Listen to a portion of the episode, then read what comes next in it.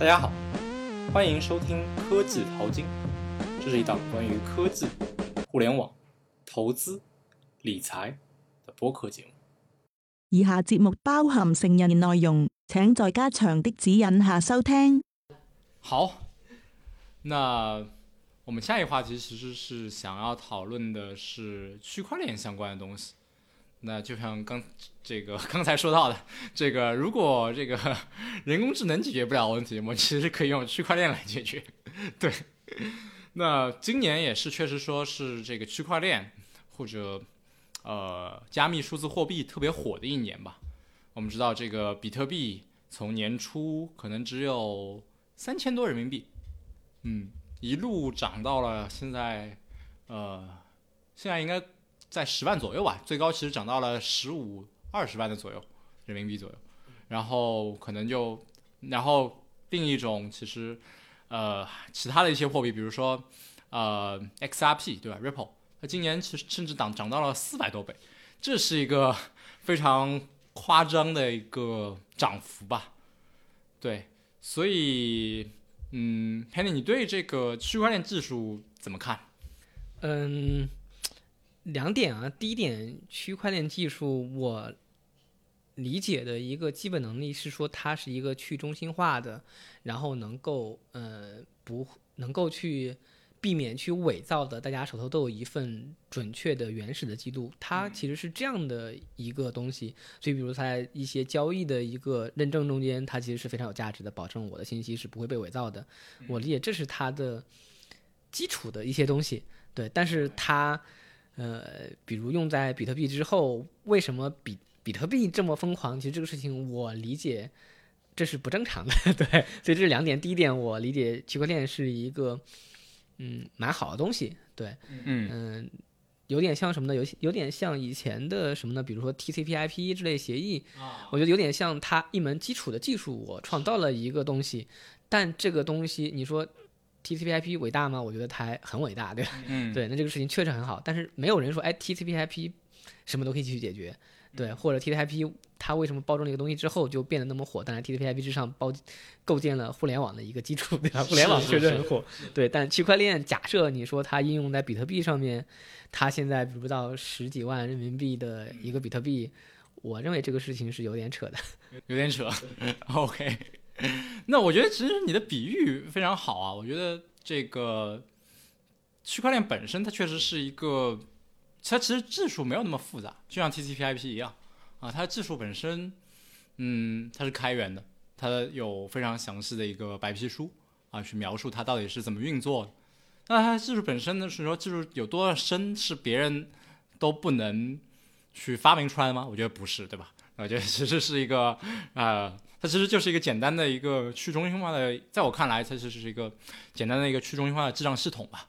对，它其实强啊，保证这个东西的一致性，对吧？嗯。那我们知道，其实呃，作为一个分布式系统来说，它其实是有一个 CAP 定理的，对吧？那它其实牺牲的是一个可用性，对，它其实牺牲了可用性，因为呃，它它每一笔交易需要广播嘛。那我们知道广播其实非常慢，那也就是说，比特币它本身来说。呃，它的一个交易量，它可能是每分钟只能交易几十笔，那这个其实是非常慢的一个速度。我们可能任任意一个，比如淘宝，它在双十一的时候去抢购，它可能每分钟可以交易个几亿笔，对吧？对吧？那其实它其实保证了，嗯，它更多的是这种这个这样一个系统是保证了一个一致性，就像刚才 Penny 说的，它其实保证说。呃，每一笔交易是不可伪造的，对，因为会被广播到整个网络上。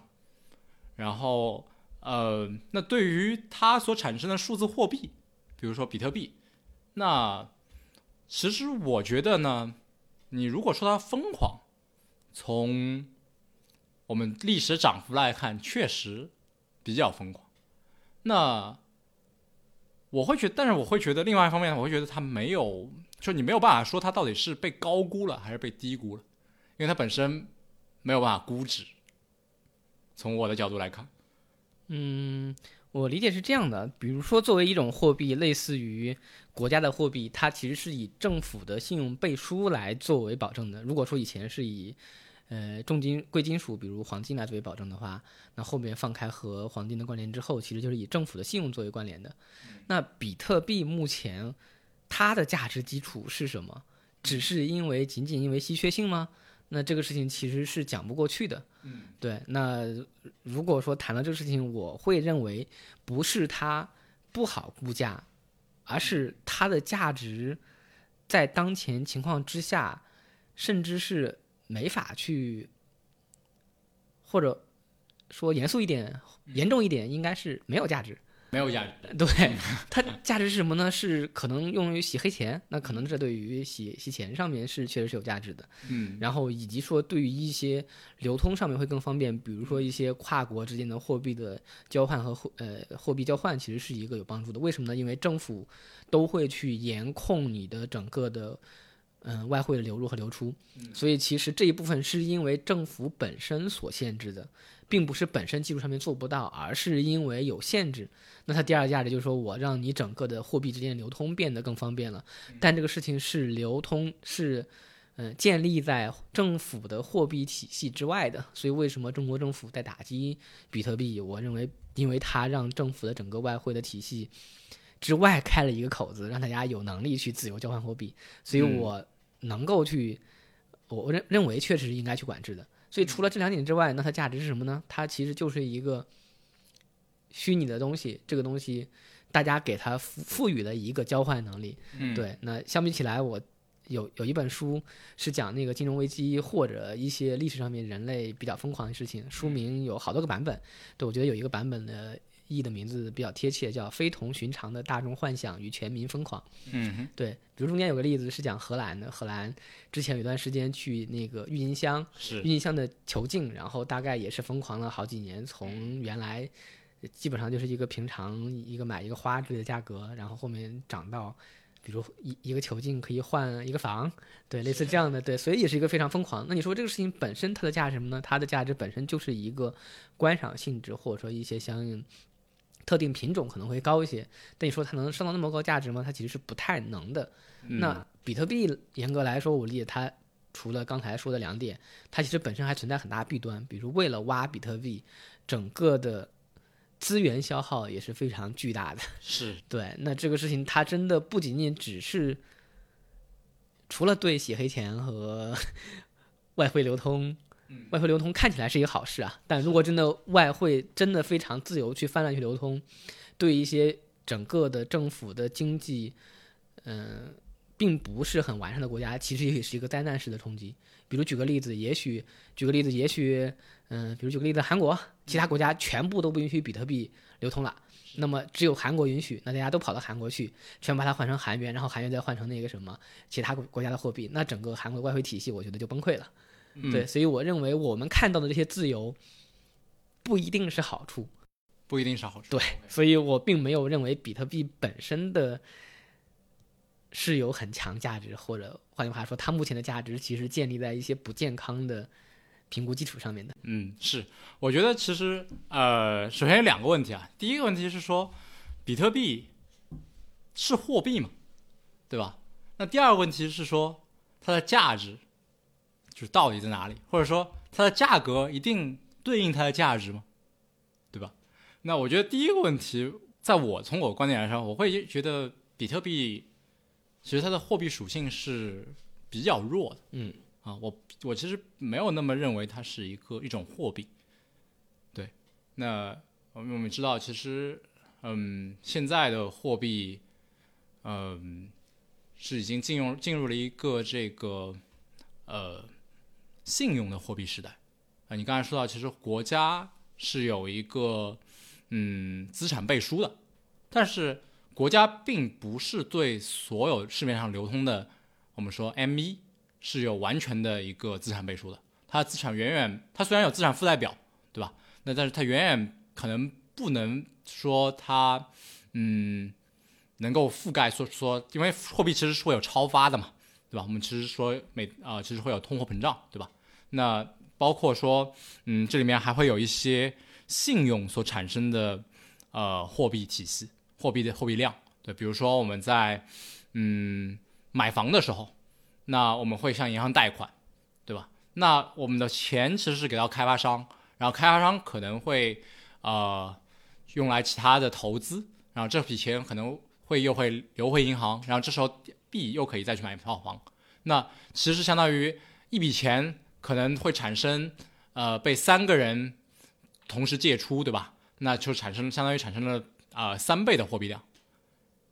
那呃，对于比特币来说，它的一个嗯问题在于，它第一个问题在于说它没有办法，现在没有一个东西可以让它产生信用，因为它总量是有限的，那可能会产产生一些呃，比如通货紧缩的情况，对，那所以它没有办法去嗯，因为我们知道说通胀，我们为什么要通胀，其实是为了让货币量适应整个 GDP 的发展的需求。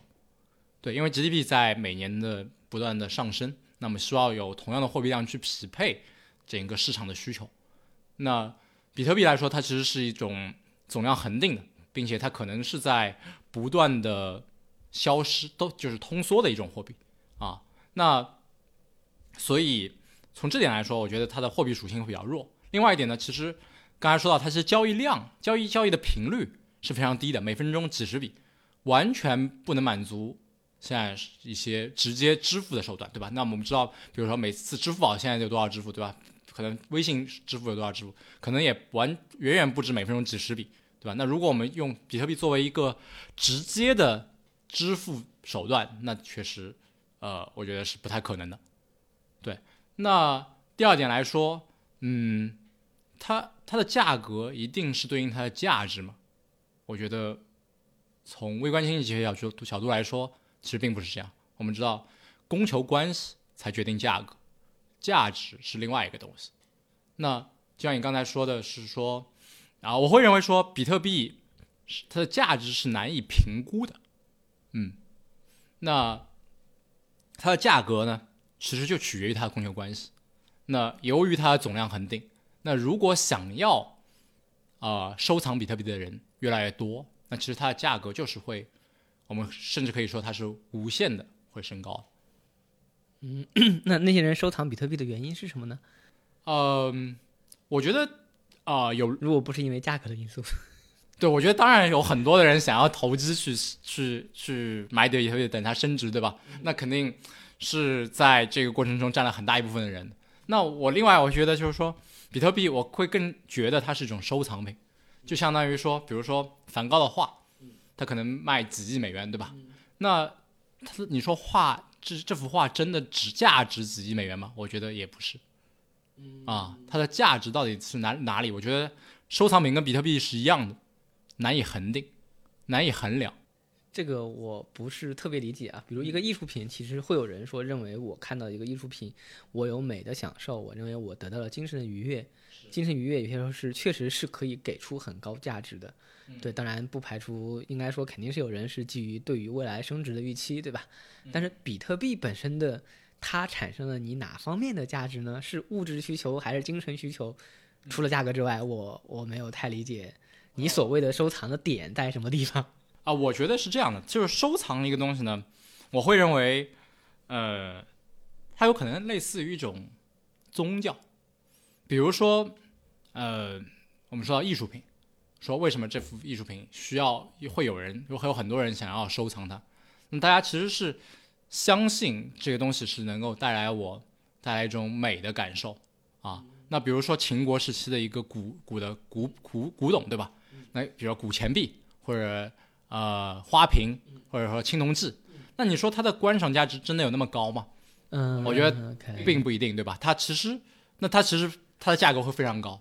那我觉得是有一群人非常信仰这个东西，我觉得有点像一种宗教。就我那我觉得比特币其实也是一样的，说嗯，我有很多人有一些人信仰去中心化的这种理念，信仰说无政府主义，信仰说这个我想要一种呃不受政政府控制的一种货币或者支付系统。对，所以呃由这一小部分人来发起的，在这一小部分人产生一些价格，对吧？是因为他是对他们相信这个东西嘛。那更多的人来去有以一种投机性的心态来参与这个游戏，所以其实是不断推升了它的价格。在我理解，它其实是这样一个逻。嗯，我觉得是这样，就是比如你刚才举的青铜器类似这样的，我会理解说，确实有人是以投机的心态，我赌它未来升值，但是会有人以不同的心态，比如说我认为这个事情可能是之前的历史的一些见证，而且它是整个的人类发展文明的一些相应的呃嗯痕迹。是的，是的。然后有人说，OK，我确实认为那个时期的整个的。制作或者说整个的理念或者当时的人类的文文化，是我很欣赏的。它会有不同的点去给它去定价。对，那比特币我觉得有点类似什么呢？有点类似于刚才谈到那个郁金香的球茎。嗯，它郁金香的球茎，有些人原本可能是去呃对于这种花比较欣赏的，我会喜欢不同样子的郁金香。那这些人是原始的价值者。他们认为这个事情是有价值的，对他们来说是有所谓的你说的信仰。是，但比特币也许是说，OK，我认为这是一个第一个流行开来，而且迄今还活着的一个去中心化的一个区块链的应用的一个东西。但我认为这个事情在比特币的整个交易中间占的比例太小太小，或者认为它可能和郁金香的囚禁那个比例类似，真正最终参与的人都不是。或者百分之九十的人都不是你提到的这个所谓的信仰者，或者他中间的价值评定者，而是投机者。是，但我觉得它跟郁金香泡沫有一个本质区别吧，就是说它的供给是不一样的。就是郁金香球茎可能，呃，你过个十五年种个五年，它可能会越来越多，对吧？那其实它本质来说，它不具备这种收藏品的。啊，稀缺性。那还有各种其他币啊，嗯，Ripple 啊，我明白，我你说的就是说比特币的一些模仿者，对吧？对呀，都一样啊。对，那我从这个角度来说，其实，嗯，你要知道，信任才是最贵的嘛。就有人他是第一个出来，当然我们不能说他的技术有多么的厉害，对吧？但是他确实说大家嗯信仰他。嗯，就是觉得我没有认为大家信仰他，我认为只有极少数、极少数人 可能会，OK，特别，比如说给他很高的权重，或者认为他确实是非常有价值的。但认我认为这些人在中间应该非常非常少。还是类比郁金香，我会有一些特别稀有的品种，对于我真的认为它有价值来说，我确实愿意给它很高的估价。对，但是绝大部分人并不是这么认为的，他只是因为它会升值。啊，是，我觉得就是确实，我觉得。任何收藏品，它其实我会觉得它的啊投资因因素会占挺大一部分，对。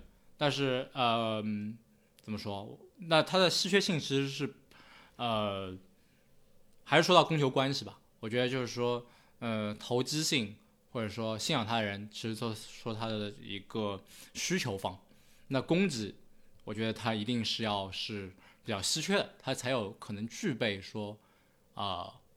我们被收藏的一个价值啊，你因为你说一些比特币模仿者，比如说我们自己现在搞一个这个科技淘金币，对吧？那其实没有人信啊，没有人信，那你这个东西确实就没有价值嘛，对吧？没有没有，就是它的它没有需求，就会觉得，那你搞这个东西的就收藏品的，它的价格确实还是说你有多少人想要需求的，你才能让它价格。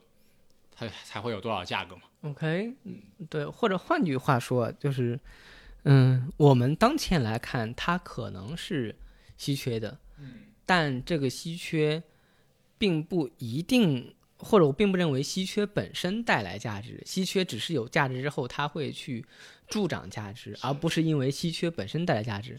对，所以我理解说，因为比特币的机制造成了说，它最终的整个的发行量是固定的，不会说。无限制去增长，这是它的特性。它因为这个机制造成它的稀缺性，但仍然没有去改变，或者至少当前为止，它的价值并没有很好的体现出来。啊，是的，我觉得确实从价值方面来说，嗯，除了黑市交易，以及比如说你想要一个去通胀的一个货币，或者说也要跨国汇兑换这种东西，对吧？那其实确实，我觉得它它的价格是远远高于它目前的价值。对。但是我即使是这个情况之下，我仍然也不知道它最终能涨到什么程度。因为对，因为你确实没有办法给它量化，对吧？因为你永远不能这个估计出人性的一个疯狂程度吧。对，这点同意。是，所以，嗯，我觉得这个对于这个比特币来说，我还有一点想要补充的吧。呃，我觉得它，我还是说把它看为看作一种收藏品，但是它比传统收藏品的好处，其实在于说它是可以不需要维护的。啊，你有一个古董，或者你有一个画，其实你需要非常好。非常仔细的去保存，嗯，对吧？你还要定期去做一个维护工作。那它首先不需要维护，第二呢，它会非常方便携带。啊，你可以，因为它电子化嘛，对吧？你只要带着你的一个钱包、一个私钥，你就可以，呃，在全世界任何各地非常方便的去携带它，对吧？那，嗯，所以我觉得它其实是在收藏品上有所突破的。嗯，OK，那那我再提一下啊，嗯，举个例子，比如再过五年，嗯，比特币不火了，大家都不玩这个东西了，所有的比特币的交易场所、交易市场全部关掉了，嗯，然后大家也不拿这个东西来换钱了，嗯，那这个东西的收藏价值是什么呢？我觉得是没有啊，我觉得当时是如果大家都不玩了，比如说比特币有有时候被发现一个缺陷，对吧？那它呃完全的这个系统就被崩溃了，那这个那其实我觉得价值就归零了，就就真的真的就没有人玩它了，对吧？那它还能叫收藏品吗？那你的收藏品就归零了。呃，对，就是如果这个系统已经崩溃了啊，我觉得确实是已经归零了。就是嗯，或者说，其实对于一个啊艺术品来说，如果没有人愿意收藏它了，那其实它的价价格也是不断的会下降嘛，对吧？其实我觉得还是一样的道理。换句话说啊，比如说之前你。嗯，收藏了一个 Flash 格式的 SWF 格式的文件，嗯，比如十年前，也许你，呃，现在可能还能打开。比如再过举个例子，再过十年，也许整个格式完全淘汰了，你再也找不到一个系统和一个电脑能够打开这个东西了。嗯嗯，那个事情可能也没有价值了。对啊，所以我觉得其实数这个，呃，随着这个可这个计算能力的不断进步嘛，对吧？那我觉得其实。比如说比特币这个东西，因为它其实出来挺早，啊，它有可能是被会被颠覆的，啊，我觉得是有可能被会颠覆。但是在这个技术出来之前，啊，那比如说看我们看到代替品之前，它还是会有很多人想要去收藏它的。对，因为我在想有没有什么大家比如说普遍认可的收藏品，后来特别快就丧失了收藏价值的。那比如说，我们过了一万年之后，可能那幅画都已经完全不可看了，对吧？它被空气给侵蚀的，完全完完全没。但如果它保持的完好呢，大概率还是有价值的。嗯，我我的意思就是说，它随着时间啊，它的嗯，它其实整个系统崩溃了啊。其实我我觉得还是说，类似于这样一种一种一种说法吧。那它肯定会归零嘛。对啊，那我觉得对于投资数字货币来说，嗯，可能你你你一定需要做的准备是说这个东西会归零，而且有可能会比以前的其他收藏品更快。有可能，我觉得因为科科技是指数级上升的嘛，对吧？那嗯，所以我也是说建议大家说就尽量，比如百分之一，对吧？百分之到百分之三的这几个可投资产去投资投资这个数字货币相关的。东西不要超过这个数额嘛，对吧？其实那这样从呃一个资产配置角度来说是比较合理的啊，就是说，就像《黑天鹅》这本书里面说的，其实你需要用一个比较小额的资产去投资那些可能产生黑天鹅事事件的高风险高收益的一些品种，因为确实，嗯，这个世界是这个指数级的嘛，就密率的一个世界嘛。密率是分布是更加常见的一个分布，就像，呃，比特币的历史走势来看，它其实是指数级的一个上升。对，我觉得这这点也很好。虽然说我认为它说极端一点是没有什么价值，但我仍然认为在 如果你去做资产配置，有类似这样的机会，适当配一点，在呃，而且进场时机可能还是要把握一下。对，还是。蛮有价值的。我们之前在讨论到比特币的时候说，哎，在历史上面有没有像比特币这样价值迅速增长的一些其他东西？嗯，那有人就说彩票，彩票也是一个呃期望收益很高，但是概率很低的事情，对吧？你说比特币是吗？很可能也是，它只是在比如过去很长时间之内有很多类似这样东西，但是只有它成了或者涨了这么多，或者只有这一波的那个虚拟货币涨了这么多，其他也有很多。那后面我们又提了一个，我觉得还是蛮形象的，就是域名，域名对？吧？域名其实它是资源有限的，嗯，然后它又是一个类似的，我收收藏起来也比较简单。嗯，那早期买到好域名的人，其实最终他确实又是一个实现财务自由的好机会，对吧？对对，而且这点非常有意思的一点是说，现在域名又变得没有那么值钱了，就是因为移动互联网出现之后，它其实由一个技术颠覆，造成了说大家其实可能更多时候看不到这个东西的域名。对，其实它其实更多大家在用 App 的场景，不用浏览器的场景，大家可能看不到这些东西域名，所以域名我觉得可能五年之后，可能它反而又会变得没有那么值钱。这个我不是很确定，对，因为我印象中间再有一些新的域名的收购的价格还是高高在上的。是吧？那可能，嗯，我觉得它至少没有保持原来的一个指数级的增长那应该。是对，那对应该是嗯那对我们还是回归说这个东西，其实我觉得刚才一开始的那个类类比还是挺好的，就是说说，嗯，把这个区块链比作这个 TCP/IP 对这样一个东西。那，嗯，这个我们其实可以来讨论一下它的价值到底在哪里，或者它价值的一个可能性吧。对，嗯，其实我会觉得区块链它确实是一个比较基础的一个协议吧。对，那在这之上，我觉得，嗯，所谓的对于 TCP/IP，它其实有一个互联网，它是是非常大的一个爆发，对吧？那我会觉得现在整个一个区块链世界，其实在类似于互联网的九几年的一个时代。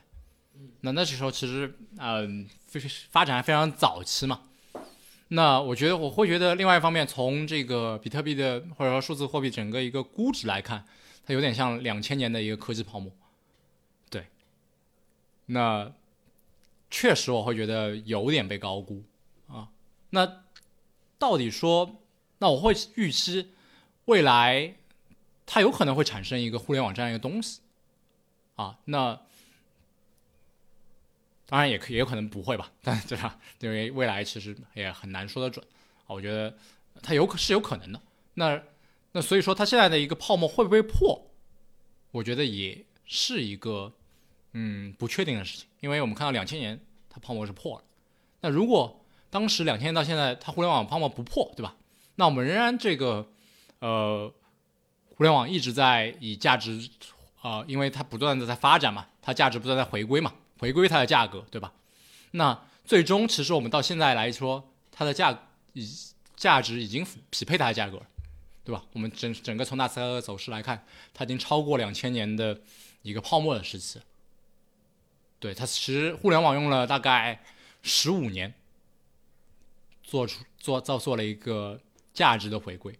那我觉得可能区块链这个东西，它现在确实被高估了。那它未来会不会破，其实也是一个问题。它有可能不破，有可能会破，对吧？它不破的话，其实它如果在区块链上产生更多的价值，大家其实也是在做一个价值回归嘛。我我会从两点去讲。第一点，嗯，比特币的基础之一是区块链，对吧？我认为比特币一定会泡沫会破的，一定会破一。定会破。对，但区块链技术本身，我认为它只是一门技术，并不存在破和不破，而只存在于有没有会被用到。比如 TTP/IP 起的是有 UDP 协议，对吧？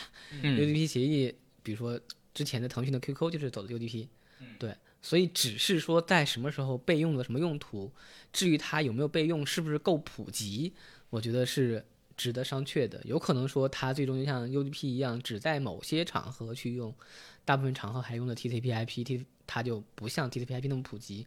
也有可能它，比如它就是像一个二维码的这样一个技术一样，只是整个互联网技术大中间的一个小波浪。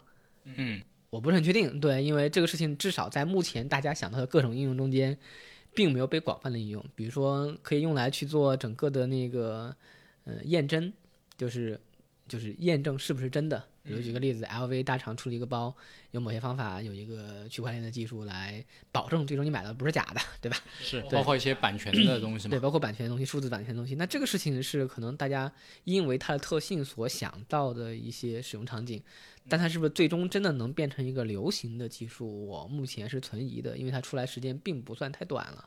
对，但是不排除说，突然有一天有某些场景，人类所想到的某些东西，它需要一些技术的支持，这个支持恰恰是比特呃不是，恰恰是区块链所擅长的。那这个时候它很可能就起来了，对吧？所以这个事情不好说，因为只是在当前可见的眼前，它并不火，并没有看不到什么特别广阔的应用场景，但谁也不能保证它未来不火。嗯，对，但是我认为这个事情它就和其他的技术是类似的，它并没有说特别的存在，只不过因为目前有了比特币这个东西，把它炒得太火了。是，我觉得其实它是一个资本推进的一个技术。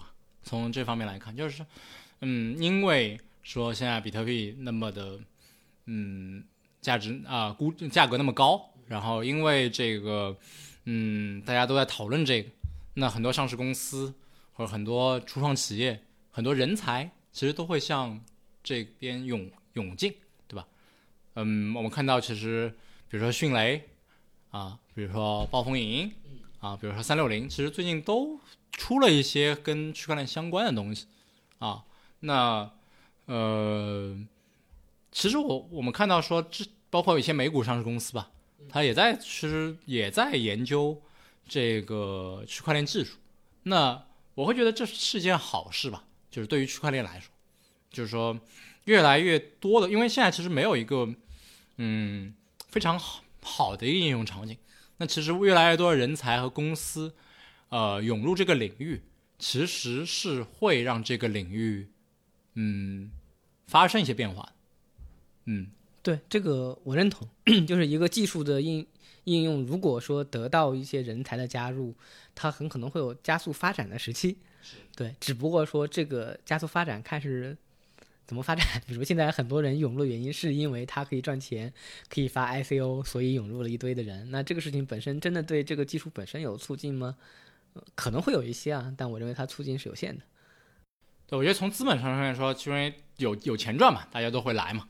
那其实我觉得更关键的是说，这些人进来之后，他到底能做出些什么东西啊？那我觉得做出这些东西其实是需要有一个，嗯，如果它是一个爆发性的发展，那我觉得区块链技术是比较有前途。从我的角度来说，我其实我会觉得一个东西有没有，比如说对于比特币来说，它明年有没有出来爆发性发展是我觉得是非常重要的啊，因为嗯，我觉得一个东西的发展一定是呃密律的，一定是指数分布啊，就是说嗯，它在初期应该发展是比较快的，嗯，那呃。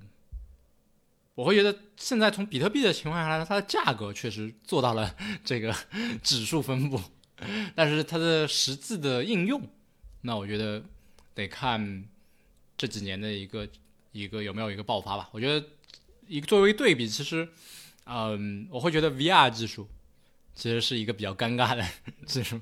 其实 VR 从这可能两千零五年啊，不，两千一五年吧。一五年或者一四年的时候，大家就开始说今年是 VR 元年，对吧？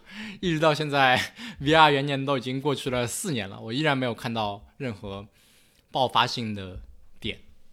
那所以我会觉得，那在这种情况下，我觉得其实那么多人才涌入，没有做出任何东西，那其实是一个比较，那说明其实这个东西是要比较有比较大的瓶颈，不管从技术上还是从它的应用上。OK，我我觉得两个不太一样呢，就是 VR、AR 这种东西，它很多时候并不在于说人类的想象力不知道那个东西未来是什么样子，而在于受到一些当前的技术的一些相应的设备的影响，所以做不到。而比特呃，而区块链说大家知道这个东西是什么，很清楚知道它是什么，但并没有想到它未来能做什么。我觉得这两个是差异特别大的。啊，你说的是这这个意思，但其实是一个前啊、前者更多的是说我们受到一个硬件限制嘛。那那另外，但我也觉得硬件是，比如说符合摩尔定律，对吧？它应该在过去我们 VR 元年已经三四年了，那在三四年中硬件没有什么变化吗？那肯定是有变化。那我觉得这个离我们想要有多远，还是可以去估计出来，对吧？那它现在完全没有什么动静嘛，或者说，我觉得至少从 VR 角度来说，AR 其实我觉得可能还可以。其实我们因为现在很多移动设备都有 AR 能力嘛，对 VR，我觉得倒不代表说只要有人才涌入就一定是 OK 啊。就 比如说之前的盛大盒子，他想把你的相应的影音的东西给包办了，他确实以这个很超前的思想，他想要去做这个事情，类似于现在的盒子和娱乐中心，但是当时确实受限于带宽限制，受限于各种的合作条件，受限于整个网民的基本的理解能力，受限于整个的呃影音的资源等等都会受限制，所以他确实投入了非常大的精力，甚至很多的尖端人才，包含资金，对吧？但是最终我肯定不只不只是这点原因，但最终是没有做起来的。所以我会认为说，受到一些限制，嗯的情况之下，很有可能即使你涌入大量的人才，也不一定能解决问题，因为它只是你这个事情快速发展的一个条件。并不代表说我涌入了人才，我可能做了一年两年我没有做起来，就代表这个方向是有问题的。对，但我认为它可能更多代表是这个方向目前确实受到了一些限制，导致它没法快速发展起来。这倒是，我觉得这是可以推论的。嗯，OK。所以关于区块链，Penny 这边还有什么想要讨论的问题吗？嗯，没有了。